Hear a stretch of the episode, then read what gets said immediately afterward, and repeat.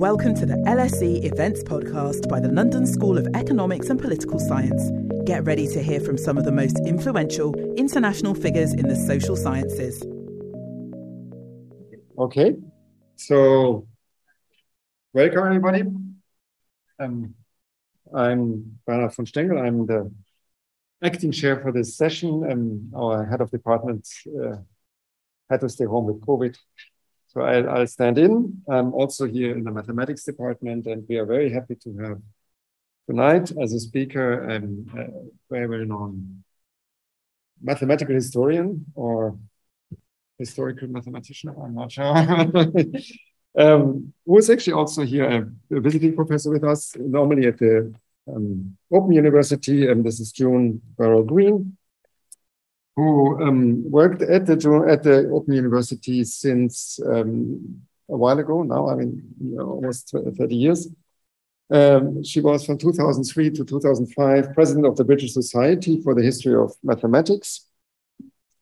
And um, from 2007 to 2018, elected member of the Council of the London Mathematical Society and served as a librarian for, for the society. Now, during that time, also something else came out, came out, which I um, at the time saw with absolute enthusiasm, which is uh, this book. Now, it's actually this is only the cover of the book because the book itself is several kilograms heavy, so I decided not to bring it. It's the Princeton Companion to Mathematics. Uh, June is a co-editor, which is a large collection of articles about mathematical subjects and also history of mathematics uh, that explains a subject that you think was always too complicated to study because it has a lot of, you have to study entire books. There are, these are very good articles, 10 pages that give you an idea of what a particular mathematical field is about or what uh, the history of that field is. I mean, it's a, a highly instructive book. And I was, when I was head of department at the time, I ordered for every graduate student in the department a, a, a copy they came out as a, as a special deal. So we had about 50 copies of these huge books uh, distributed in the department. And June, as I say, is one of the people responsible for that. that um, June was in 2014 awarded the first, I shouldn't probably talk so much, I should give you the chair very soon. But um, won several awards, um, and in particular, as uh, the most recent honor was a speaker at the International Congress of Mathematicians, I think that was then online, I suspect, or? I mean, unfortunately, but um, anyhow, we were very happy to have you here. And so I, I I cut my introduction short and give you the floor. Thank you very much for coming. Thank you. Well, thank you very much for that nice um, uh, introduction. Um, so my talk is going to be about um, Ronald Ross and Hilda Hudson, reprising collaboration on the theory of epidemics. And some of you may well be familiar with the name of Ronald Ross, but um, probably um, not so familiar with the name of Hilda Hudson. Um, but I will, uh, so I'm going to begin by telling you about Ronald Ross, um, and then I will tell you something about Hilda Hudson um, and their collaboration together and why it's rather surprising. Um, because Ronald Ross was a physician and Hilda Hudson was a geometer. Okay, so um, Ronald Ross. So he's well known um, in medical circles because he was the person who discovered um, the role of the mosquito in the transmission of malaria. In fact, won the Nobel Prize for Medicine for it in 1902. Um, he was in the Indian Medical Service, um, comes back to uh, Britain at the end of the uh, 19th century to Liverpool, um, is there for um, really up till uh, 1912 when he um, comes to London uh, to King's College. And then during the war, he's in the War Office. Um, and all the time, he's doing this work on uh, malaria. And particularly, I mean, during the war, there was a lot of, um, there was a great need for people who were trying to understand things uh, like uh, diseases and contagious diseases in the trenches for the for the men in the trenches, and he was kind of very involved in that sort of thing. Then he, uh, at the end of his career, he's working in the uh, Ministry of Pensions. Um, so, as I say, I mean, he, the fact that uh, he won the, Nobel Prize for Medicine is perhaps the thing that people really um, know about him. Um, but perhaps the thing they don't know about him is that he um, uh, he has a passion for mathematics. And this is a passion he only discovers when he's in India. He happens to, as he says, this is from his memoirs, um, and he says when he commenced to read an old prize book, which he'd won at school, um, called The Orbs of the Heavens. And, it, and in this book, he learned about how mathematics was absolutely fundamental um, to the astronomers um, and how they um, continued with their, their research. And, and he decided, that's it, I really want to study maths. And he buys, um, as he says, I bought nearly all Todhunter's series. Now, Todhunter was the mathematics textbook writer of the 19th century. Um, he wrote textbooks on, well, Euclid, algebra, calculus, and so on. If you wanted to uh, study maths in the middle of the 19th century, Todhunter was a very good person to learn uh, your maths from. Um, and uh, this is exactly what uh, Ross does. And, and it's important to know that he is, he is an autodidact as far as maths is concerned. He does not have a formal mathematical training, but he's he gets completely um, uh, bitten by maths. And if you go and look at his archive in, in um, uh, the Royal College of Physicians and Surgeons in Glasgow, there's pages and pages of his mathematical notes, um, which just shows how he was always kind of doing some sort of maths, uh, really from this, this time onwards. Um, and when he comes back to England, in his uh, last letter, he writes to a friend of his, the biologist Nuttall, he says, um, Can you tell me whether immunity has ever been studied mathematically? Um, and at this time, he's coming back, he comes to Liverpool, he reads a paper in front of the Liverpool Mathematical um, Society um, on the algebra of space. It's telling, I think this paper is published, but he pays for the publication. So it's not uh, published in, in a journal. Um, it's a paper where he's actually trying to build together ideas of uh, Hamilton's quaternions and Grassmann's algebra. Um, it's not a work of, of, of, of, huge merit, that has to be said.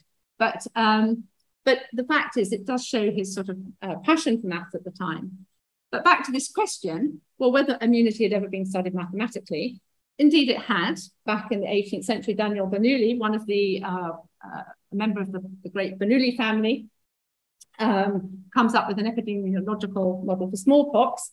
And, um, and various other people do things. Perhaps one of the, the better known is William Farr, who's considered to be one of the modern, one of the founders of medical statistics. He comes up with the bell-shaped or normal curve uh, for epidemics, and, the, and there are there are others um, as well.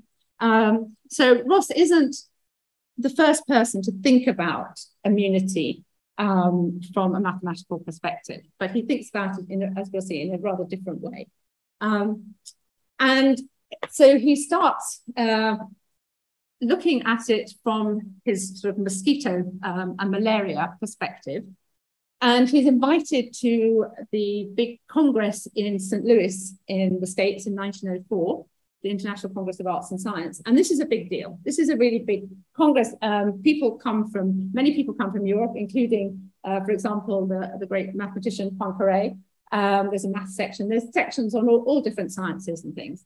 And um, as, uh, as he says, this is the first time he presents his, his some mathematics within an epidemiological context um, to do with mosquito reduction. And as he says himself, he said he read the paper to um, uh, uh, to hundreds of doctors, but they were very disappointed because, of course, they were expecting him to be only talking about medical matters. Um, and um, so, um, so this this was, you know, I mean, he he he recalls this in his memoirs. And the, one of the key things, as far as my talk is concerned and the work I've been doing is the um, the comment that he makes um, in the public in the published paper because he says that the results he had with this particular problem, which I'll describe in a minute, he said they agree with those of the late Ronald Hudson, who kindly commenced a similar analysis for me shortly before his lamented death. Now, Ronald Hudson was Hilda Hudson's brother. And when we come to uh, Hilda Hudson, I think um, this is a really key factor in their collaboration because Ross was known to be quite a difficult character. There were various, several polemics he had with other people during his career. And the fact that when we when he starts working with Hilda Hudson, they slot in, they start working together extremely well straight away. And, um, and I think the fact that he knew her brother and he knew her family is, is quite key to that relationship. Um, so what um, Ross is doing here in this paper, he's interested in if you have a bunch of mosquitoes, um, they're, they're breeding in the center of a pool, where do they go? At a certain point in time, where are all these mosquitoes going to be? Are they all going to be around the edge of the pool? Are they going to go as far away from where they started as, um, as possible, or are they going to be um, all over the place? Um, and, um, and this is actually quite a hard problem, as we'll see. Um, so he, he continues working on this, and he writes a report on the prevention of malaria in Mauritius in 1908, uh, where he, he brings mathematics into that into it again. And then he publishes another uh, much more general book on the prevention of malaria in 1910, um, where he's talking about epidemiology uh, as being principally a mathematical subject. But I want to um, say a little bit about the report on prevention um, of malaria, because it's in this, um, in this book that he introduces the term pathometry, which is the term that's used for the papers that he writes with um, Hilda Hudson. And also, this is where he first articulates the fact that he's going to start looking at these kinds of problems of the spread of disease and the um, and so on using a priori methods. So he assumes a knowledge of the causes, constructs equations, tests results with the statistics. And previously, people like Farr, they'd started with the statistics. You have an epidemic, you've got a bunch of statistics, how many people, you know, when did they get it, when did they die, and so on. And then you try and make some mathematics um, to fit with your statistics. And Ross was going the other way around. Um, and um, so then when we come to the prevention of malaria, um, where this is where um, I've shown on this slide where the problem is sort of articulated about this business of the mosquitoes, where are we going to find them?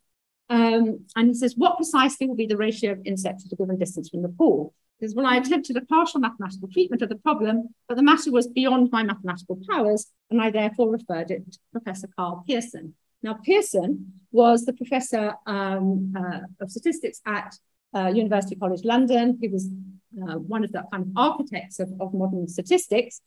Um, and so I want to say a bit about that because he, so he writes to Pearson and Pearson says to, to him, he says, well, it would require a strong mathematical analyst to solve the problem. And he says, well, actually, the, the, difficulty is that if we frame it in the way that you've done with mosquitoes in a pool and things, the mathematicians aren't going to be interested. You know, it's far too practical. We have to have something a bit more abstract. So he said, well, if I restate it as a chessboard problem or something like that, we might get some mathematicians to work on it. So then he says, well, I'll write, I'll get in touch with you again. I'm going to put out a call at the journal Nature. I'm going to state the problem and see whether anybody, anybody can uh, come up with a um, solution. And what does he do? So he does this, it gets published in Nature in 1905. And the key thing here is this is what he calls the problem of the random walk. Now, the random walk is um, now a really well established um, uh, uh, problem in, in, in various sciences, not just in mathematics, in physics and chemistry, biology, um, and uh, people are looking at using the mathematics behind the random walk for things like fluctuating stocks and Brownian motion, you know, all sorts of things. And people always refer to the fact that the term comes from Pearson. And indeed it does. This is the first time it's published. But in fact, it really comes back to Ross with his, um, uh, because he's the one, when we go back and look at here, um, where he talks about the centripetal law of random wandering.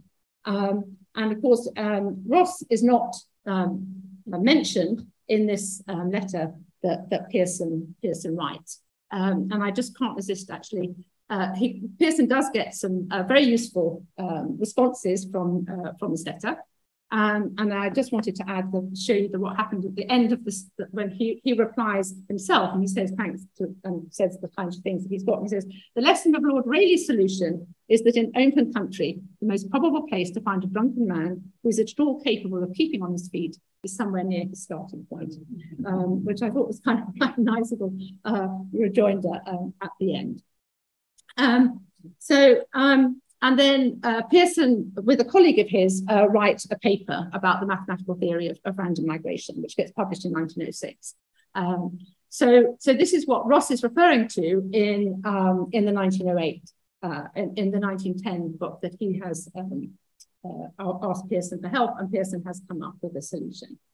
Um, then what happens next is that the prevention of malaria goes into a second edition um, and um, uh, what Ross says um, in the second edition, people have come to him um, because the mathematics he presented there is not um, is not very full, and so he adds an addendum in the second edition, and you can see it. It's some sort of 35 pages long. It's quite an extensive uh, mathematical elaboration of his ideas. Um, and he says, um, you know, people have, have been concerned about where I presented things because of the large number of variables involved. So he's here he's uh, presented a system of differential equations to represent the uh, course uh, in a community of um, uh, that are infected of a disease in a community infected by malaria. Um, and he says, well, um, the problem is that epidemiology, because it's concerned with variation disease from time to time or from place to place, must be considered mathematically, however many variables are implicated, if it's to be considered scientifically, scientifically at all. And the mathematical method of treatment is really nothing but the application of careful reasoning to the problems at issue. And then he says, I am convinced that many readers will be able to follow the work without difficulty. Um, a few years, well, um, nearly 20 years later, he does slightly revise his view about that remark. He says, the addendum was written in a great hurry. The whole article was very confusedly written and was almost meaningless to readers and even to myself. Um, so um, there wasn't a huge uh, sort of response to this. Um, and in fact, um, people again kind of came back to him. So he then uh, writes another shorter article in Nature, um, which is a response to some clarifications. Um, and what's interesting here is that in this article in Nature, he says that he's been in touch with um, uh, Frank Carey, who's a professor of maths at Liverpool, and Carey has referred him to Forsyth, who is the um, Sadleirian professor at Cambridge. That's the, basically the only pure mathematics professorship at Cambridge at the time. So he's being put in touch with um, the sort of main people, if you like, um, within the mathematical community. So he is getting himself um, sort of into uh, the maths community. But um, one of the things that he kind of is always bashing the drum on is the fact that doctors are not interested in anything to do with, with maths um, and that this is kind of holding things back. And, um, and on this, this quote here, he says, well, at present, medical ideas regarding the, these factors, the things that he's been uh, writing about, are generally so nebulous that almost any statements about them pass muster and often retard or misdirect important preventative measures for years. Um, and we keep seeing him um, making these kind of remarks about the, the, the really the problem that uh, between the medical profession and, and mathematicians. Um, um, one, one response he does get is from the um, uh, mathematician um, and demographer Alfred Lotka, um, who proposes a solution to Ross's malaria problem, proposes a solution to the differential equations. Ross has sort of come up basically with what he thinks is going to be the conclusion, but hasn't really solved, solved the equations. And Lotka is somebody who kind of is woven in throughout this story one way and another. We'll see his name coming up again. He's probably better known to mathematicians for the uh, Lotka Volterra, equations um, in ecology. Um, so then we move on a few years to 1915. And Ross publishes a paper in the British Medical Journal. And, um, uh, and he refers back to this work in the uh, book on prevention of malaria. And this is where he talks about a priori and pathometric equations. And he, he gives a sort of outline of the sorts of ideas that he's got about um, uh, epidemi epidemiology being studied mathematically um, but he says, as a kind of uh, in this paper at the end, he says the full paper on the subject is going to be more suitable for mathematical than for medical publications. He thinks, well, you know, there's no way the doctors are going to understand what I'm going to do. I'm going to have to publish it somewhere else. Um, he does get a response from John Brownlee, um, who has been doing work on epidemics, but doing it from an posteriori um, uh, uh, perspective. Um, and he he writes um, uh, an article for the BMJ, which sort of brings people up to date with the sorts of things he's been doing. He has written quite a few articles uh, previously, and Ross uh, refers to his work. Um, but oops, oh, sorry. Um, um, and then what happens is uh, Ross's paper, the mathematical bit of, um, that he's referred to, gets published in the Proceedings of the Royal Society and uh, submits it in 1915. It gets published in 1916. And so, what's in this uh, in this work? Well, um, he says this is a much more advanced and general development of the work that he'd written up in the, in the addendum, which had been very much um, uh, concerned with um, malaria. So he's now widening his ideas open and saying, look, actually, we can have some general models to show how something, not just a disease spreads, but also, you know, other things we can we can apply this in, in various ways. But if we if we want to look at it in just particularly from a disease perspective, he says, well, we can have something like we have a population of living individuals that you know some of them are affected by a disease, some of them aren't, um, and we we look at them as proportion and we look at what happens if those that are unaffected become affected and, and those who are unaffected then they either recover or they uh, or they die so they become unaffected. And then what what are the things we need to think about? Well we need to think about the birth rates the death rates the emigration and the immigration for both sets for the affected and the unaffected. And then if we, we think about all of these things we put them all together what um, and we're looking at it as time passes, what will be the number of affected individuals, of new cases, and of, the total population uh, at a particular time. So he, he ends up with um, a system of three differential equations with these eight variational um, elements, which he considers as constants, and he examines various um, different cases. Um, and it doesn't get much uh, reaction, but of course we are now in uh, the middle of World War One. Um, but he does get a reaction from Major Greenwood. Uh, Major was uh, a first name, it wasn't his uh, uh, an army title. Um, he says, no sensible man doubts the importance of investigations such as these. It's high time epidemiology was extricated from its present humiliating position as the plaything of bacteriologists and public health officials, or as at best a field for antiquarian research. Um, so he's he's really on, you know he's really on on Ross's side here. He, it's a kind of general article, but it, it's um, prompted by, by this article of Ross's. Um, so then what happens next is at the end of part one, uh, that was part one of the paper, Ross has promised there's going to be a part two. He gives the titles of the sections to appear. But when the part two appears, some of those uh, section titles have gone, some new ones had appeared. Um, and so the question is, what happened?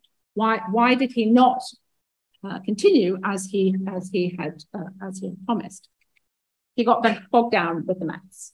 Um, he sort of knew the sorts of things he wanted to do, but he he couldn't actually do the maths, and he also knew that he needed to have somebody to help him with um, with the statistics because the idea had been to actually get the theory all sorted out and then to throw the statistics at it and see whether actually the theory did um, match up um, with the statistics. So whether you actually it confirmed um, what the statistics told you um, once you um, compared the two things together. Um, so we can see things like this is a draft that's in the, in the uh, Ross archive in, in Glasgow. And in the preface to part two, um, this is what he says. He says um, that the Royal Society was kind enough to give him a grant to provide him with assistance to complete the paper and carry it, carry it further. And Miss Hilda P. Hudson was appointed for the work. And the continuation of the paper has been written uh, with her. And I'd like to take the opportunity to express my obligations to her for her valuable assistance, especially in regard to part three. So now uh, it's time to introduce Hilda Hudson. So she was she came from a very mathematical family. I've already uh, mentioned her brother, but her father was professor of maths at King's College London. He was a, a Cambridge uh, Wrangler. He'd been the third Wrangler. His, um, her mother was um, had also studied maths at Newnham. Uh, had met her father um, because he was tutoring the women at Newnham, and so she left Newnham after a year and married her, her father. Um, her sister also studied maths, so the two girls studied maths at Cambridge. Um, and at a time when women could not get degrees at Cambridge, women could not get degrees at Cambridge until 1948. Um, and at the time, Girton and Newnham were not part of the university. The women were allowed to sit the mathematical tripos. Um, that battle had been won for them by Charlotte Scott in 1880, who had sat the mathematical tripos, but at that point, that you could only, as a woman, sit it if you had permission. She did so well, she was equivalent to the eighth wrangler, that the university said, well, all right, um, any woman who wants to can sit the mathematical tripos. Um, but uh, Hilda Hudson's sister was equivalent to the eighth wrangler in 1900, and she herself was equivalent to the seventh wrangler in 1903. And this, this was this.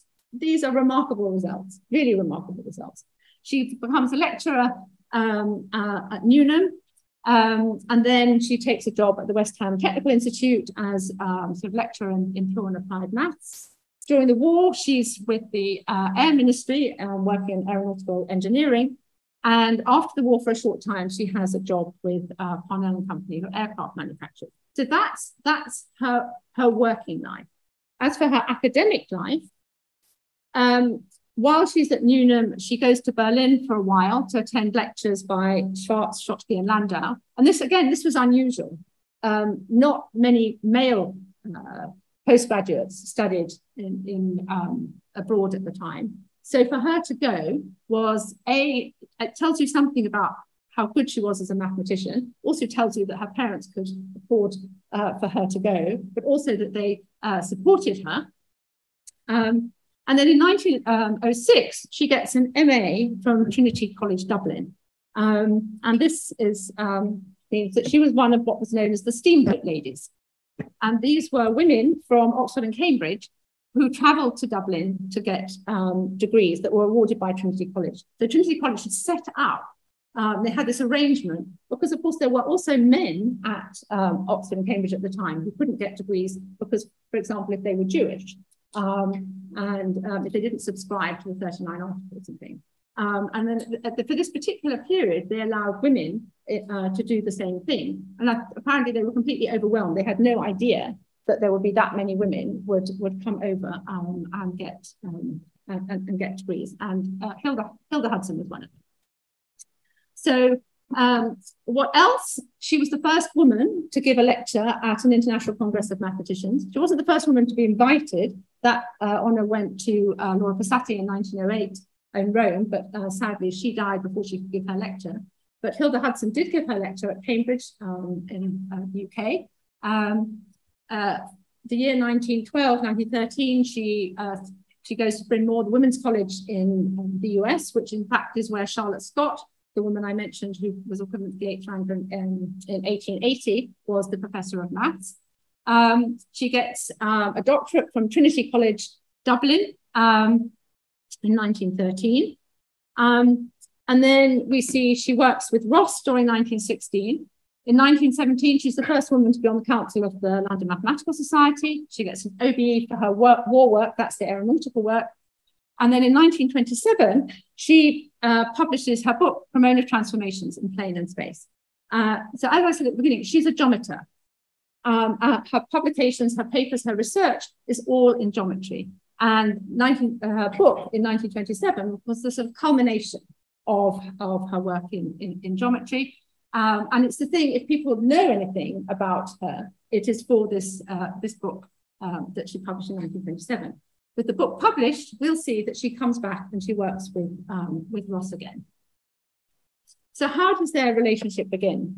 So the first thing, uh, first letter I found in the archives that relates to this is she writes to him and she says, I understand that Miss Thomas, and I don't know who Miss Thomas was, has mentioned me to you in connection with mathematical work of importance during the war and I shall be very glad to know about it. I can only assume that she might, Miss Thomas might have been someone at the West Ham Technical Institute, because that's where Hudson is at the time.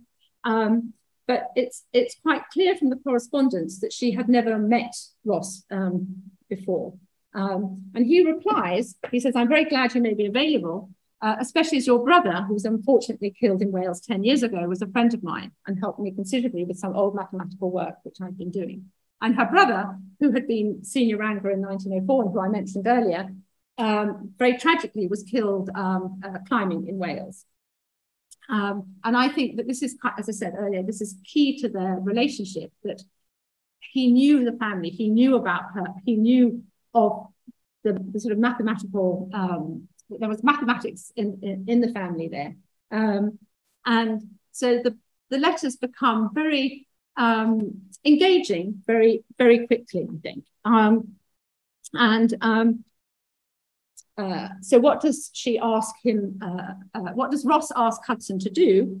Um, he explains to her what's been in the first paper, um, what he's done, um, and he says, well, what I really want is the application um, of my curves to actual, uh, the application of the curves to actual epidemics. So, so the statistical work, so sort of to throw the, um, the, the numbers at it. But in fact, he's got bogged down with what's actually he wants to put in the paper. When you look at the, uh, the papers in the archives, the things that she's doing, he's sort of uh, that original second draft. When you see the things that she writes, that things get changed quite considerably. He also mentions to her if she's not you know, quite up to speed with the statistics, well, then he's sure to get Karl Pearson to help. Importantly, he mentions that the work will be published with names appearing jointly. This would not have been necessarily the case. And he knew that she was a published mathematician. This would be something that would be important for her. Um, and um, he was going to be the lead author. After all, it was his, it were his ideas. It was his, it was all basically originating with him. But he was going to put her name on the paper jointly. And uh, this, there were not, apart from this, there were not so many papers with uh, joint publications at the time. Pearson was one of the few people who did also publish with, uh, with women. He had uh, some women uh, computers uh, working in his uh, laboratories. But, um, but I think this shows, in a way, to me, how keen he was um, uh, to get her working alongside. Because, of course, the fact that the, um, he wrote to the Royal Society and he said that he asked the Royal Society for a government grant to pay for a lady mathematician to assist him was because, of course, he knew that during the war, there would be no chance of getting um, a gentleman mathematician. Um, so, um, and then she was going to be paid for the work. Uh, Hudson responds, she says, Yep, I'm going to do it. And she thinks she finds the ideas all very interesting and just as important as if it had been the war job that she had supposed it to be. So, my reading of that is I think that she she quite reasonably would have assumed it would have been something to do with um, ballistics or, or something, probably not knowing quite why Ross would be involved with that, but or something that was more directly connected with the work that he was doing in the, um, with the uh, War Office or, or whatever. Um, but this was very clearly um, a mathematical problem that had application not just, just for the war. Um, uh, Ross is very happy with the with the arrangement, so he makes he has an announcement there's an announcement in the British Medical Journal, um, and uh, he announces her appointment and says that the work's going to be carried on in the Marcus Beck Laboratory. The Royal Society of Medicine gives it a, a really official sort of stamp. So, um, so now they can they can get underway. And, um, and what happens is that two papers get published. It, in reality, it's only one paper. Uh, the two papers are published consecutively um, in the proceedings, and it's to do with the policy of the proceedings, the number of pages that they would allow for an article. Journals tend to have these kinds of, uh, of policies. So rather than publish it in one of the other Royal Society journals, um, where it would be sort of separated from the original part, it made sense to publish them um, as two um, uh, consecutive articles. Um, so um, uh, interestingly, the paper was refereed by Eddington, so Eddington was a professor of astronomy at Cambridge, probably best known for the fact that he went out on the expedition in 1919 to, to um, look at um, Einstein's, to check whether Einstein's theory of, of, of relativity um, was uh, worked out uh, correctly. Um, so probably not somebody you would expect to be refereeing a paper on um, mathematical epidemiology. But of course, again, um, Cambridge and, and sort of mathematicians everywhere were either um, have, have been conscripted for war work in various in various ways. Eddington, the university had applied for um, uh, for him uh, not to be sent to the front or to do anything else. Um, and uh, he was also had religious reasons for not wanting to fight too. Um, so anyway, so he's the person who ends up um, refereeing it. And he says, well, the paper gives a useful survey of the possibilities and should be a guide in interpreting the significance of epidemic statistics. The theory is, of course, rather dull, and the mathematics elementary. But it is evidently desirable that some such treatment of statistics should be made, and the authors in the preface state that they are undertaking application to actual figures. So he, he picks up on this. He says, well, this is, you know, really, okay, they can do this math. The math isn't terribly interesting, but, you know, it just might be right, which would be, um, um, if they can throw some statistics at it, that will show that it is right, and then, then it can be very applicable and we can use it. Um, so, so the papers are indeed published. And um, so just to give a brief uh, overview of what's in them, again, as I've said earlier, we have, you know, we have the two uh, cases of people. Um, we have the effective and the non-effective cases of proportion of a population, um, and we consider them as functions of time, and then we look at them uh, depending on how these eight variation elements, uh, what happens when they're given different values. And um, they, they, they, do, they do do these um, sort of uh, calculations and they look at various examples and particularly to begin with thinking about um, an infection rate of uh, one person will in infect one other person daily and then they look at lower rates of infection and and then they get a bunch of different results depending on on um, how they they tweak the various numbers um, so if you suddenly if the contagion suddenly ceases um, but everything else remains the same then the mod their model says well actually not everything is, is, is not going to stop automatically. What the population will continue to suffer from its effects for some time afterwards, which of course is what we what we see. Um, and um, one of the things they highlight in this paper, they say if you've got a high infection rate and the reversion rate is low, i.e., people either uh, recover or, or, or, they die, then the epidemic curve becomes nearly a symmetrical uh, bell-shaped curve. And this was they, uh, this was really um, good news because this corresponded to the sorts of results that Brownlee had been getting with looking at it from the other uh, from the other way around. Um, and then in part three, they look uh, at different variations in infectivity. They bring in graphical methods and they say, well, we, we can actually, when we look at what happens with this rate of infection, we, we can we can see what we know what kind of curves we, we've got, but we don't know the equations and we need to kind of work out uh, what the equations are going to be. Um, we need to think about other things like incubation, um, so absolute time and how long somebody might be harboring the disease before they show it and so on, and the duration of, of the disease. Um, um, and one of the really key things in this third part, and this is this is really uh, due to Hudson, is considering immunity. And so this um, gives you a third bunch of people because if you allow for infected individuals to recover into an immune state, so they're a, um, a third lot. So you, and this is a very early version of what's known as the SIR model, which probably most of you are familiar with, um, uh, which has been in the papers, of course, with the, um, everywhere else um, with the pandemic. So it's the susceptible, infected, removed uh, model. And they get a bunch of curves coming out um, uh, depending on, on the rates of infectivity, the, the way they, they shuffle the, the numbers and things around. So you get things like a periodic curve when you have a regular rise and fall um, due to se seasonal disturbances and things like we see with, uh, with, with COVID. Um, and overall, they say, well, this suggests that the rise and fall of epidemics, as far as we see at present, can be explained by the general laws of happenings. That's what uh, the name uh, Ross gives it, as studied in this paper. So they feel that they've really um, uh, got to kind of grips with the kind of mathematics behind um, the, the um, flow, of, flow of epidemics. But and they come up with a bunch of uh, final remarks and they say things like, well, we haven't paid much uh, attention to the actual values of the constants that we've put in for all these variation elements. Um, what we've tried to do is come up with a model that can be used in a variety of cases. Um, and we've in one case, in part one, mortality and infectivity were brought as constants, might be true. Um, also, um, lots of other factors that we haven't taken into account, age, gender, social conditions, and so on. Whole population divided into two classes only, except when immunity is considered. So they see that actually that's a, that's a problem. Um, uh, and they say, actually, it's, it's not difficult probably to write down the equations. You can throw a whole bunch of variables. It doesn't matter how many variables you throw at it, you can still write down the equations but they're going to be jolly difficult to solve and they'll probably be unsuitable um, to use for numerical work. And then you'd have to use um, much more um, time-consuming methods like series expansions in order to um, get anything out of them.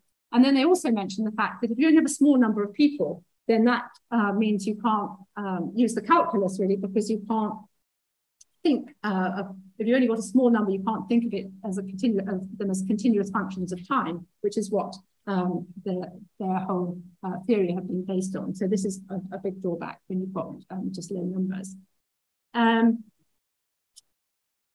so what about the application of the theory to, uh, to actual epidemics, which is what uh, Eddington had picked up on and what Ross had promised and what actually Ross and Hudson had promised. Um, and um, it's clear that's what they intended to do. Um, they say at the beginning of uh, the preface of part two that they are look, starting to look at records of epidemics to see how far their results uh, may be applied to them. But we're not going to talk about that here. So that's in part two and part three. And then we see in, in October 1916, Hudson writes to Ross and she says, have you had time to go through the last set of papers I left with you? And that those are the proofs of the uh, published articles. So I'm hoping they'll be got into printable form before we start on much numerical work. So they haven't really started on the numerical work at this time, but that's what is clearly what the plan is. But then things get uh, slightly scuppered. Because in December 1916, um, the Admiralty get in touch with Hudson and she's offered the post of temporary technical assistant in the aircraft construction department. Um, and as she says to Ross, this is nationally, nationally important work and it's urgent. And so I really feel I have to accept to do this um, and uh, resign from my work with you. And Ross is very uh, sorry to lose her and hopes that she'll come back um, basically when the war is over. Um, uh, she doesn't give up on the work altogether the correspondence does continue um, sporadically. And so, for example, in March uh, 1918, she reviews a paper uh, for Lot, uh, by Lotka for Ross that says, you know, I can't really give it the attention I'd like to because aer aeroplane design is rather more urgent just now. So we're still, still um, in the sort of dying stages of, of the war. Um, but then once the war is over, uh, Ross is hopeful that she'll come back, but she decides actually no, she wants to get on with her her, her book on uh, Cremona transformations. Um, and she feels she wants to go back to Cambridge where she can be near a library. And she says, it's sad to rule out the academic work, but I feel fairly clear about it. Um, but she says, look, I've got a bunch of, um, of uh, people working with me, um, and I think it would be really good if one of them worked with you. And in fact, probably her most um, mathematically talented assistant then writes to Ross and offers um, to work uh, for him, but he rejects it. And he just says, no, I'm afraid, you know, I can't get money for you. I can't, you know, I can't do this anymore. Um, I'm absolutely certain that if Hudson had said, I want to carry on with this work, he would have absolutely jumped at it. He just, he knew he liked working with her. He knew he could trust her. And he, he just wasn't in a frame of mind to, to start working with anybody else. So how were these papers uh, received? Well, of course, again, being published during the war, people had um, other things on their mind. There is a review um, in the Jahrbuch. Uh, Pollyi uh, notes them, but he says basically it's not necessary to say very much about them because the main focus is not mathematical. There's no new mathematics here. So really, um, I, I, don't need to, to say very much about them. And the Jahrbuch, of course, being the, the German reviewing journal, the reviewing journal at the time, it's like MathSciNet of, of, of today. Um, Lotka responds, um, but mainly to Ross's work on malaria epidemiology. So he's focusing on that aspect of it rather than on the general, um, the general um, issues that uh, the, the, papers raise. Um, and then Ross in his memoirs writes, he says, well, um, and this is uh, sort of some six or seven years after the event, he says, well, for years I've been toiling at the attempt to fix mathematics on the general theory of epidemics. And in 1918, um, uh, typo there. He says, the Royal Society published my first paper and gave me the capable assistance of Miss Hilda P. Hudson. After a second paper, the war interrupted our studies, but so little interest was taken in them by the health authorities that I have thought it useless to continue them since then. So he's he's given up. He's decided, well, you know, the, the medics aren't interested, nobody's interested. Um, and he, he scribbles away doing other bits of maths and things, but his, his main concern, of course, is his work on uh, various aspects of malaria. Um, so what happens next? Well, what happens next is a very famous paper um, by Kermack and McKendrick, the contribution to the mathematical theory of epidemics. This is considered to be um, generally the kind of one of the, the, the, founding paper of the SIR model. Um, but they do refer to the work of Ross and Hudson. Um, and um, so actually it does originate in the work of Rothman, but it, it's made much more explicit here. And, um, and when you look at the history of mathematical epidemiology, it comes back to Kermack and McKendrick. But importantly for my story is that McKendrick was encouraged by Ross to study epidemics using, using math. They knew each other well. They, they sailed to and from Sierra Leone together. Um, and there's quite a lot has been uh, is known about the fact that they um, discussed mathematics um, a lot uh, together. Um, and uh, this Ross sees this paper and is immediately galvanized. He's galvanized into action, and he asks Hudson if she'll continue the work on pathometry.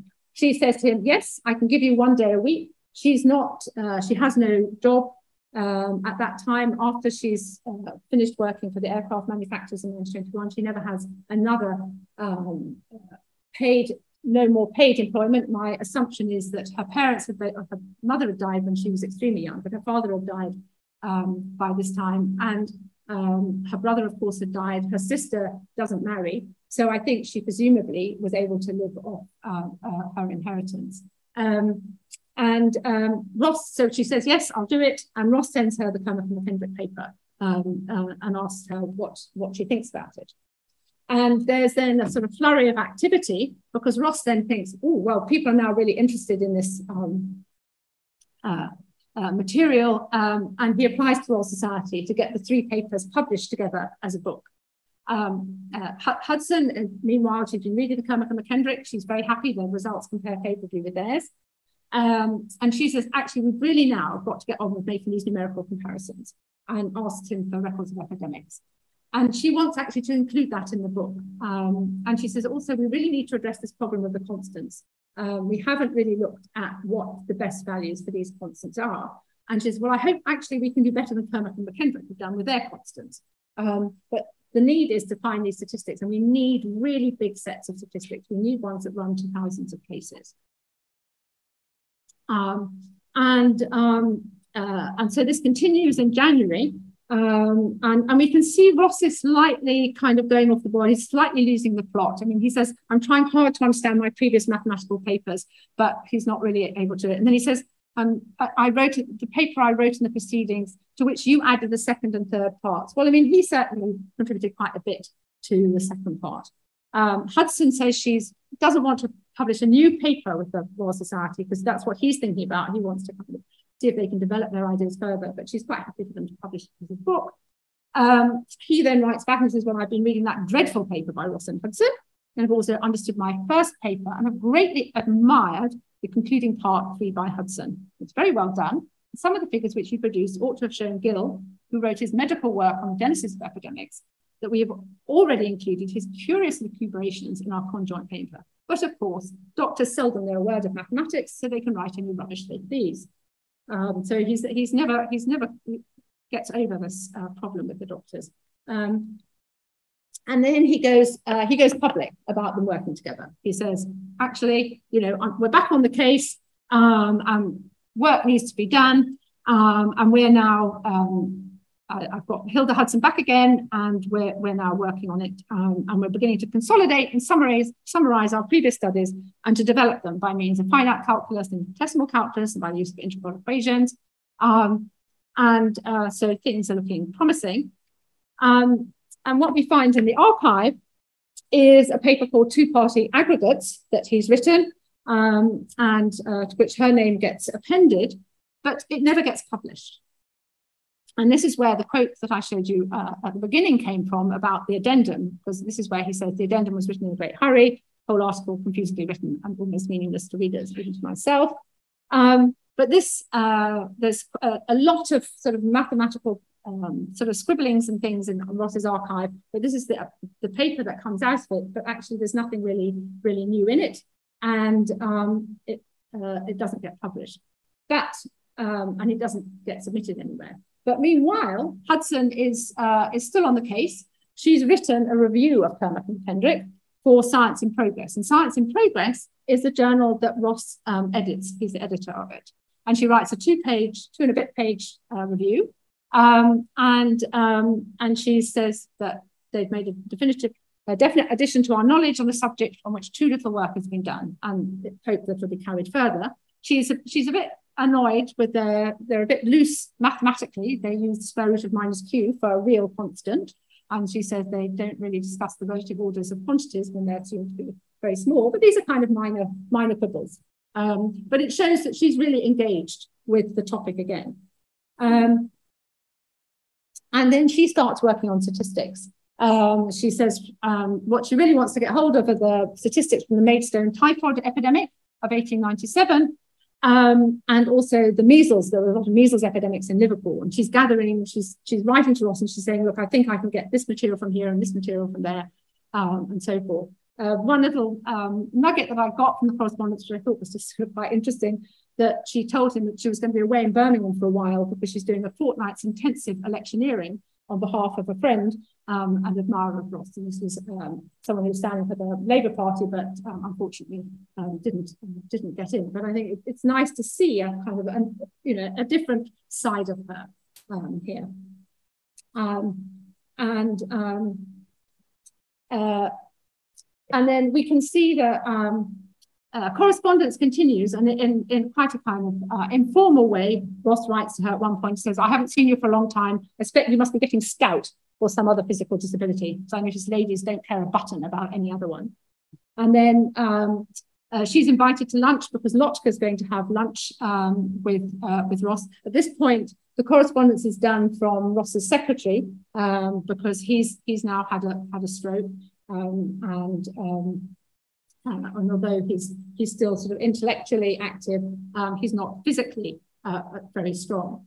Um, then in 1931, the three papers do get published as a book um, with an introduction by Ross, but no numerical comparison. It's just, just the three papers. Um, and then uh, the final thing in the archive is um, this sort of history that Ross himself writes. Um, and it's just a manuscript. But what's interesting, I think, is the fact that he, uh, what he writes is he says, well, you know, I'm very well known, of course, because of my uh, discovery for which I got the Nobel Prize. Um, but he says, in my own opinion, my principal work has been to establish the general laws of epidemics. Um, and, um, and I think it's very uh, it's very telling, really, that you know maths was always there for him, and and I, he he re- he did recognise how important this work was, but it just didn't really get taken up sufficiently um, when he was really in the in the thick of it. Um, and um, and so he, he he recounts the he recounts the history of takes how long it took him and so forth, and then he's in as well. Um, and then the, the Royal Society gave him the services of an accomplished mathematician, Miss Hilda P. Hudson um, and, and, so forth. Um, so this is how Ross views it, looking back. Um, and of course, he's, he's into his 70s by now. Um, and as I say, he's, he's, not, um, he's not very well. Um, so that is, oh yes, so I wanted to say just a little bit about the, some of the later responses to their papers. So we start seeing people writing about them from the 50s, um, and people mention that Ross employed, uh, employed, the idea of chance probability in formulating the basic equations. Um, for the first time, it was possible to use a well-organized mathematical theory as a research tool in epidemiology.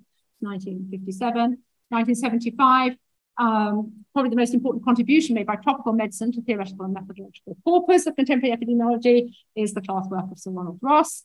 Um, and then um, more recently, Heesterbeek and Roberts um, uh, say that their work marks the start of infectious disease dynamics as a scientific field and so on. Um, what's uh, interesting here is that I think that what we see mostly until a bit later is Hudson's name doesn't appear. It appears when, if there's a if there's a bibliography, of course it appears because her name is attached to his um, as one of the authors of the paper. Um, um, I just wanted to mention a couple of uh, other uh, ways in which um, Hudson collaborated with Ross. Um, and um, uh, in 1916, uh, Ross is uh, doing some other mathematics, and he writes a paper on the iteration of certain functions, um, which later gets rejected by the Royal Society. And, um, you look in the Royal Society archives, we can see that Burnside William Burnside, the group theorist, writes a long uh, review um, articulating why it should be rejected. MacMahon, Percy MacMahon says, yeah, publish it, fine. And Forsyth says, yeah, okay, but you need to do something about it. So that's uh, rejected. Um, and in June 1917, Ross recommends that Hudson um, uh, asks if she'll help um, his friend, the biologist, um, Nuttall, who's uh, the professor of biology at Cambridge. And I just thought I would just show you this. So Ross writes Nuttall and says, I've got your solution of your problem. And the problem is about body lice. Um, I hope it's all right. She's very busy with war work and says she's had to put down this note on the train. Now, of course, body lice was a real problem, again, for men in the trenches. So this was important work to be done. Um, and so what does she do? Um, so in the publication, um, we see that he writes that Miss H.B. Hudson has kindly calculated for me that a female body louse would have 1,918 descendants during her lifetime, and that the offspring of her daughters during their lifetime would number 112,778, which is rather an alarming prospect, I would suggest. Um, um, but it also says, I mean, the maths that she needed to do this was not complicated. And I think it's quite revealing that somebody in this position wasn't able to work it out um, uh, for themselves. But it also shows that, you know, she was happy, to, she would, she could, if she could oblige, she would. Um, and it, she didn't mind um, what, what it was about if, um, uh, as far as mathematics was concerned. Um, so to conclude, um, various uh, conclusions I've come to about this story. One, I think, of course, it provides us with an example of an opportunity provided by the war for women mathematicians. Um, and it demonstrates Hudson's versatility as a mathematician and her willingness and ability to collaborate. So we see that um, with the way she works with Ross and she gets him to change you know, the ideas that he has about the way that the, the mathematical model that he's beginning to establish develops with her input. Um, also her work, of course, in aeronautics. Uh, she's a geometer you know these these are far these are all kind of away from from from geometry and then you know the fact that she's happy to uh, she'll write reviews for him she'll um, she'll help you know with the calculation for his his chum on, on, on body lice um, i think it exposes ross's lack of mathematical training. He couldn't have continued this work without her. But the maths as Eddington said it wasn't there wasn't anything um, really difficult about it. But it needed her, her Cambridge training to be able to just go straight to the heart of it and be able to sort out the differential equations properly and get the, get everything in in um, in reasonable mathematical order. Um, uh, I think well, it's nice you see her. She starts off as an assistant, and uh, by the end, she's uh, he's describing her as an expert mathematician, um, which I which I very much like. Um, I think it's worth observing the slow reception of the Ross Hudson papers.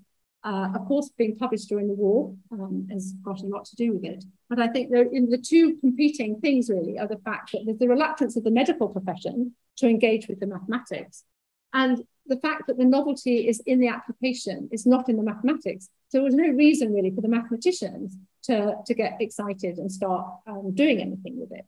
Um, and I think um, uh, there's also the fact there's a tendency for Hudson's role to be passed over in her London Mathematical Society obituary, uh, which focuses, and, and, rightly so, on her work in geometry. Uh, it doesn't make any mention of her work as well. It lists the papers in um, her list of papers at the end, but there's it's not even it's not even mentioned the fact that she worked with him. Um, um, and um, I'd just like to, my final uh, remark is really I want to thank very much the archivists who've helped me with this. Um, Claire Harrison at the Royal College of Physicians and Surgeons in Glasgow, Claire Franklin at the London School of Hygiene and Tropical Medicine, and Rupert Baker at the Royal Society, all of whom have been immensely helpful, and particularly during the pandemic, sending me um, digital copies of things um, and, uh, making me very welcome when I went, went to the archives. So um, and that's uh, where I'll stop. Thank you.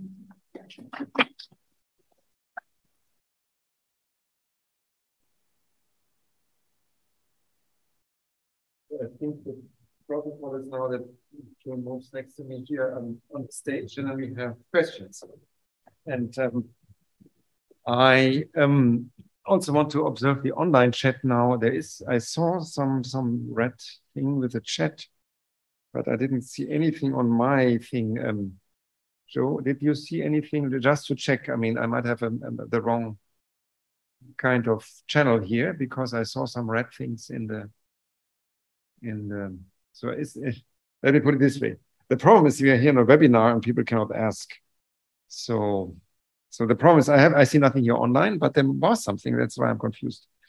I mean, was this a chat symbol? Never mind. So we go to the to the audience first, or uh, probably oh, excuse me, yes, please. Thank you very much for your presentation. So, one question about the same period, uh, I remember that Einstein's relative and general relativity theory relied quite heavily on Minkowski's work because he was unable to do the differential geometry. He was unable to do the maths. But then that was very successful. And I'm not really sure why, you know, Einstein was able to pull out his work and take the, the works of Minkowski and other mathematicians and be ubiquitous nowadays, while here we see the same thing. So we see a novel idea. There is a, a lack in the maths department, but does not really gain the same traction. So my question is, is that due to the idea not being that groundbreaking in this case, you know, within the epidemics field? Or is it just, you know, Einstein was lucky enough to stumble upon someone who's very good at what they're doing to just kind of work that collaboration better? I mean, I, I think that's the mathematics there is in a completely different league to the maths here, I think. Um, I mean, I think very much this case is not something that the mathematicians, I mean, so we had Polyai, we had, um, uh, you know, looking at it and saying, and Eddington, I mean, that recognizing that actually it's the it's the novel application, and you need to kind of have some knowledge of the uh, the medical knowledge about you know disease and contagion and all of these things um, to recognize how important this could be in a public health arena. But um, uh, Ross couldn't get the doctors interested in it. And actually, I think, I mean, I found this quite interesting because I found a parallel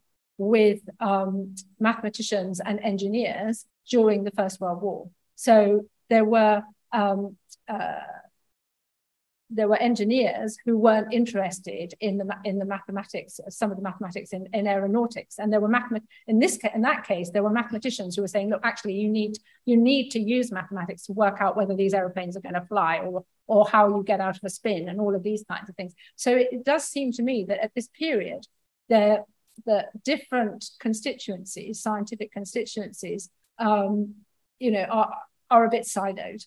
Um, and uh, and so kind of breaking down those barriers seems to be quite difficult. And I think, of course, the war at this whole period does throw everything into disarray because people are their their interests are, you know, not only elsewhere scientifically, they're elsewhere emotionally. I mean, there's just so much going on. So I think, you know, I can't take that out of the picture. Hi. I'm interrupting this event to tell you about another awesome LSE podcast that we think you'd enjoy. LSE IQ asks social scientists and other experts to answer one intelligent question, like why do people believe in conspiracy theories? Or can we afford the super rich? Come check us out. Just search for LSE IQ wherever you get your podcasts. Now, back to the event. You mentioned uh, about Hudson's obituary, and no, uh, but there's no nothing about Ross uh, working with Ross. What about Ross's obituary? Is there any mentioning of uh, him working with Hudson? well, he he mentions her in his memoirs, um, and there, of course, there are zillions of obituaries of Ross. I mean, you know, he's a hugely famous person, um, and so and he does masses and masses of, of, of things. So this work is um, is probably listed. I mean, I haven't looked at all of, of Ross's um, obituaries. I wouldn't expect there to be um, much there beyond her name being mentioned, um, saying that he worked with worked with her, and that's a good point. Actually, I should probably go back and look. I mean, there's just there's just so much you can find out so much about him, yeah. um, and the focus is is very much on the um, on the malaria side of side of things. Um, but in her case, I think you know she didn't have a huge um, list of publications, um, and so, you know, they do stand out when you look at her list of publications, they stand out. And it is, I, I know the person who wrote the obituary was a geometer, and it was, as I say, completely right that they uh, focused on because that was her mathematical contribution and it was for a mathematical journal. But um, they did mention her uh, World War one the aeronautical work, but but only glancingly. So um, so I, I think I think it was just at that time when um, you know they, they just didn't see that it was of particular interest. Um, and maybe if they knew Ross's name, I don't know. I mean, I, I just you know when I looked, I realised actually that is quite surprising that they didn't make any mention of it at all in the obituary. I, I have a question.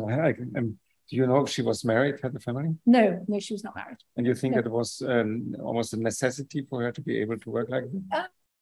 Well, um, I mean, it's funny that I mean her sister didn't marry either. Um, I mean, I she seems to have had lots of friends because she writes in her correspondence with Ross that she can't come and see him because she's doing this with her friends and she's doing she's looking after a friend who's ill and she's you know she seems to have a busy life and she's after she gives up working in um, for the you know after the war she she does a lot of social work um, sort of volu- voluntary work um, but uh, I you know I about her personal life apart, apart- you know these are actually the only real you know this correspondence with her and I think it's very not you know you see she's very she writes very freely with him even though they maintain this um, sort of formal, you know, dear Sir Ronald, you know, yours, Hilda Hudson, but the actual content of the letters, you could see some of the quotes I made that, you know, was quite, and so it's, it's very chatty.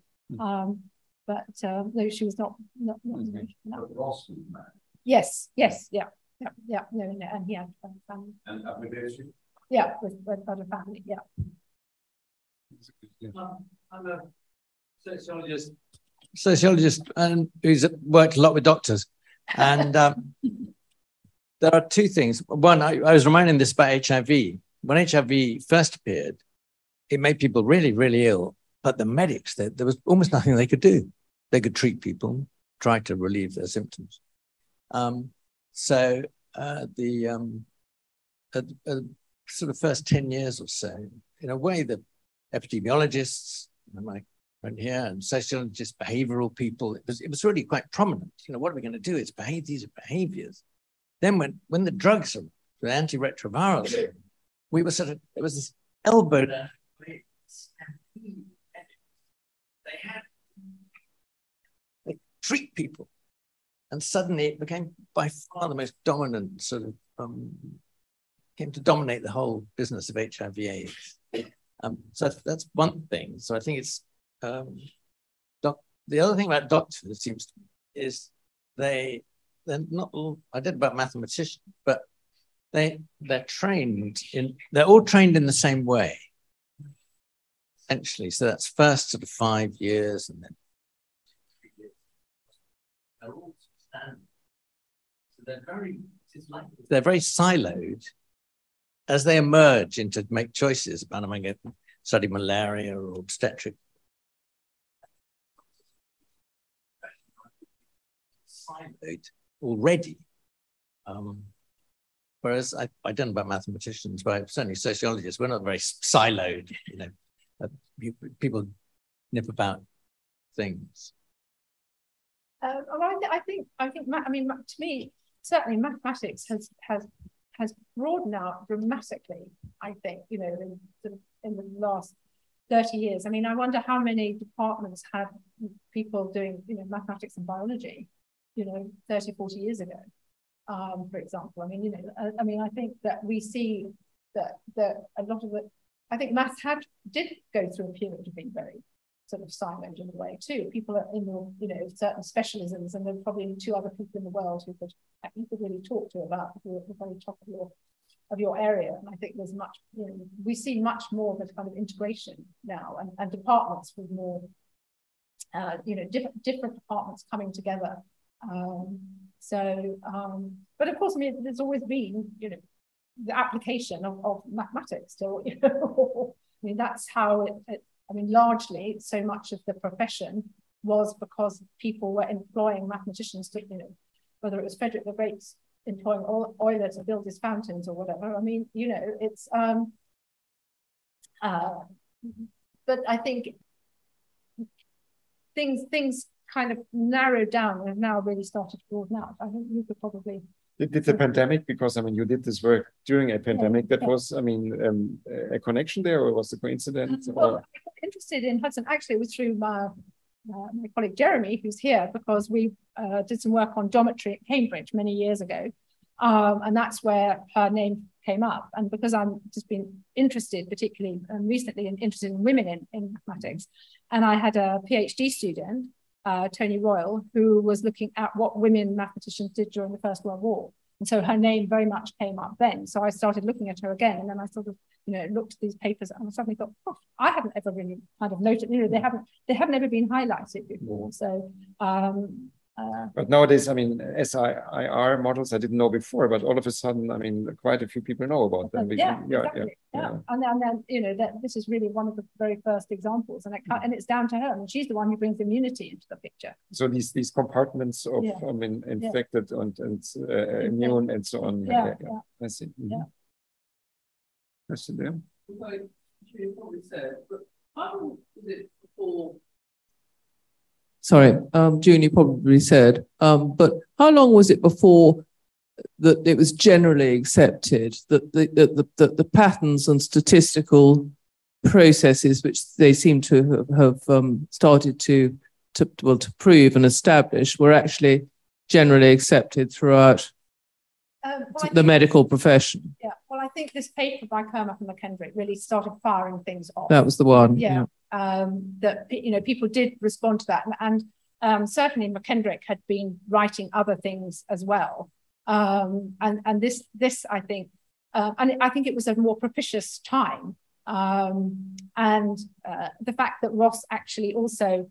Uh, managed to convince the, the Royal Society to, to help pay for the republication of those papers. I think, you know, it started, you know, there started to be a kind of groundswell of people realizing that there was something something here. And, and the you know, and they were getting more deeper. They were getting yeah, uh, more deeply into the mathematics of it and actually um, coming up with models that people could start start to use. So I think that it, that is probably more the watershed moment. Um, the, and then Kermack and McKendrick, that, that's the first paper. They then go on and publish. It's the one of I can't remember how many, whether it's three papers they publish, but um, uh, but that's the one that really uh, sets things going but I think again, I think you know Ross Ross is um, is very much part of that story because he's you know the one who really encourages um, Kendrick to to use mathematics in this way because he's he's he's a doctor as well um, as well um, Kendrick. Um, and, uh, yes. front front row first. I'm intrigued by the fact that um, Hilda Hudson stopped working effectively. Um, because it must have been so hard for her as a woman to have studied at university, to have secured employment. And then it seems that she chose to stop working or were well, there barriers thrown in her way? I mean, I mean, my my reading of it, and I don't have you know kind of concrete evidence of it, but I think that she must have become financially independent. Mm-hmm. Um, the job that she had at West Ham Technical Institute would have been basically a teaching job to maybe engineers um, and whatever. There was no way she was going to get um, an academic job as we would know it today. The fact that Charlotte Scott, she got her professorship at Bryn Mawr, she could not have got the job here. Philippa Fawcett, who was above the senior wrangler in 1890, she kind of left maths more or less altogether. Um, the only woman really who carries on producing mathematics, I would, I mean, there, of course, there are a number, but I mean, one best known is Grace um, Chisholm, Grace Chisholm Young, but she didn't have a position. Um, it was her husband, um, William Henry Young, who had a position. I mean, they just, well, I mean, apart from, she could have gone back to Newnham uh, as a lecturer, but what, what was the value in that for her mm. when actually, if she was financially independent, she could do her research and she had the connections. That was the other thing, of course. By, um, uh, I guess, you know, that would have been adv advantageous for her being on the Council of the London Mathematical Society, for instance. Um, you know, she had her reputation with the ICM talk and with her publications. Um, and then, uh, with her, I mean, so I think um, there was there would have been no advantage for her working um, in, in, mathematics because basically she would have been a school teacher more mm. or hmm. less, um, not much better. Um, I mean, that was the that was the reality. So she became freelance. Yeah, yeah, she became an independent scholar. Yeah.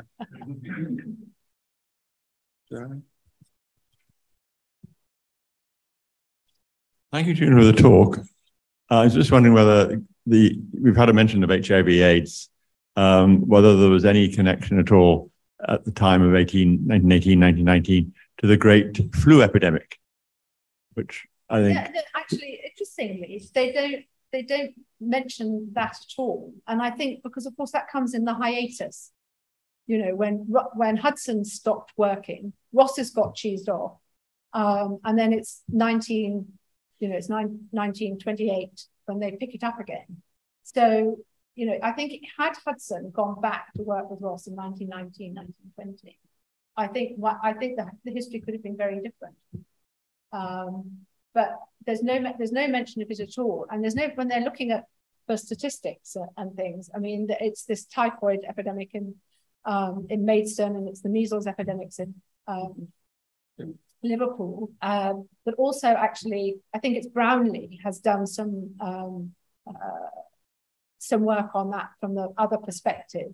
So that there's a kind of interest in that there. But you're, I mean, it is curious. You might expect them to to at least mention it in the in the correspondence. But as I say, there is this kind of hiatus between sort of like I think 1919, 1920 until um, uh, and the way the correspondence goes, I have a feeling that they must have been in touch somehow in between, but there, there there's nothing in the archives um, or nothing, you know, nothing in any of the archives I've seen.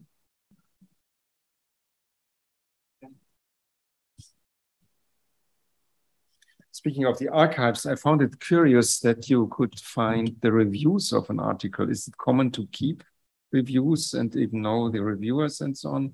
At the time were they anonymous? Do you well, know? What, I mean, the, the, like the Burnside rejected this oh, paper. Yeah, so the, it's wonderful. The Royal Society have uh, they've kept all their referees reports, so you can go and look at them. Mm-hmm. Um, and uh, yeah, they make fascinating readings. Sometimes they're quite candid, some of them. Um, so, but uh, but that's unusual, unfortunately. I mean, things like the London Mathematical Society, because that was a peripatetic organisation until it settled down in, in mm-hmm. Russell Square. So I think you know they, the secretaries and whatever would pull in the the referees' reports, and they yeah. maybe hung on to them for a while, but they didn't have they didn't have anywhere to keep them, but the Royal Society did, and they and they and they kept them. Um, and the, the, the, do you know whether they were anonymous these reviews or whether no, no, they? You know, you know, you no, no, no. I mean, so you as an author would know who referee were. Um, um, they would sometimes they would be in, co in correspondence with them. So I think they, yeah, I think they were anonymous with the um, um, uh, with the authors. Yes, yeah. Okay. Um, but then sometimes they would yeah, if it's a positive report. Yeah, yeah, yeah. Um, yeah. But I mean, yeah, but sometimes, no, I think they, they definitely would have been anonymous with some okay. of the things I've read. Yeah. Um, yeah, because I found that, I mean, yeah. yeah. Um, yes, they, I mean, they did, they, uh, Ross and, and Hudson didn't know it was Eddington who'd, mm. um, who'd accept, and, and the fact that it was just, there's only one referee's report. I hmm. mean, normally they, you would expect there to be more than one, mm. but again, that may be because of the war. Okay. Um, but then they, they got three people for Ross's other paper. Um, but uh, so I. But this was not a, um, um, an epidemic paper. No, no, that was his, his, his, his, his iteration paper that the one that, that Burnside okay. yeah, said, yeah. you know, basically this is this is um, you know, trivial. Yeah, more or less. um, and, and MacMahon, was MacMahon was kind of quite chummy with Ross. They'd been in communication before anyway, so so he probably didn't even read it and just said yes, it's fine. Okay. Um, uh, so. Mm. Um, Any other questions? Yeah, yes, please. Uh, let's get the microphone and then you can. A tentative question asked as a biologist and not as a mathematician. But one thing, uh, um, the, the COVID pandemic has sort of encouraged people to keep an eye on the R value. Is this basically what uh, Ross and Hudson were working towards? Um, well, I, I, I, mean, I guess, yeah, I mean, they were. You know, that that's what you're, you know, you're trying to work out how many people are going to be infected. You know, at a particular, you know, you you look and you say, okay, at a certain time, you know, um, given what we know, what what's the situation going to be, and uh, uh, you know, as as time progresses. So yes, um, although that's not what they how they um, how they framed it. Um, but what they wanted to what they wanted to do was have a mathematical model which would show, you know, given these constants that you you had a handle on, then you could predict how the epidemic was going to um, progress, and you know how long, you know, when when would you expect it to peak? When was it going to die down? And so their model did show them, you know, things like the seasonal variations and um, things. Um, so exactly, I mean, that's um, you know, you want to know when is it going to start tailing off and because they didn't have computers to simulate something i mean yeah. uh, they the mathematics was challenging enough that you needed i mean yeah. somebody yeah, I mean, good so, at so i think throwing the numbers at it was going to be a pretty you know challenging uh, mm-hmm. thing which is why they you know didn't do it straight away and why you know when hudson said look we're going to need we're going to need statistics with she said with thousands of of uh, data points. So I mean, you know, that's going that was going to be. But, but these curves were explicit yeah, calculations. Yeah, they, they, they, were... yeah. So their so their maths produced, gave them the curves, and they mm-hmm. wanted to see that then if you actually had some okay. statistics and and would they would the two things marry marry together. Yeah. Well, let me conclude then with a comment from the online audience by Jeffrey Thomas and says, "Thanks you very much." And uh, I think we can all confirm what this uh, what uh, he says a very illuminating and thorough presentation. I think we learned a lot. So thank you very much. Thank you for listening. You can subscribe to the LSE Events podcast on your favourite podcast app and help other listeners discover us by leaving a review. Visit lse.ac.uk forward slash events to find out what's on next. We hope you join us at another LSE event soon.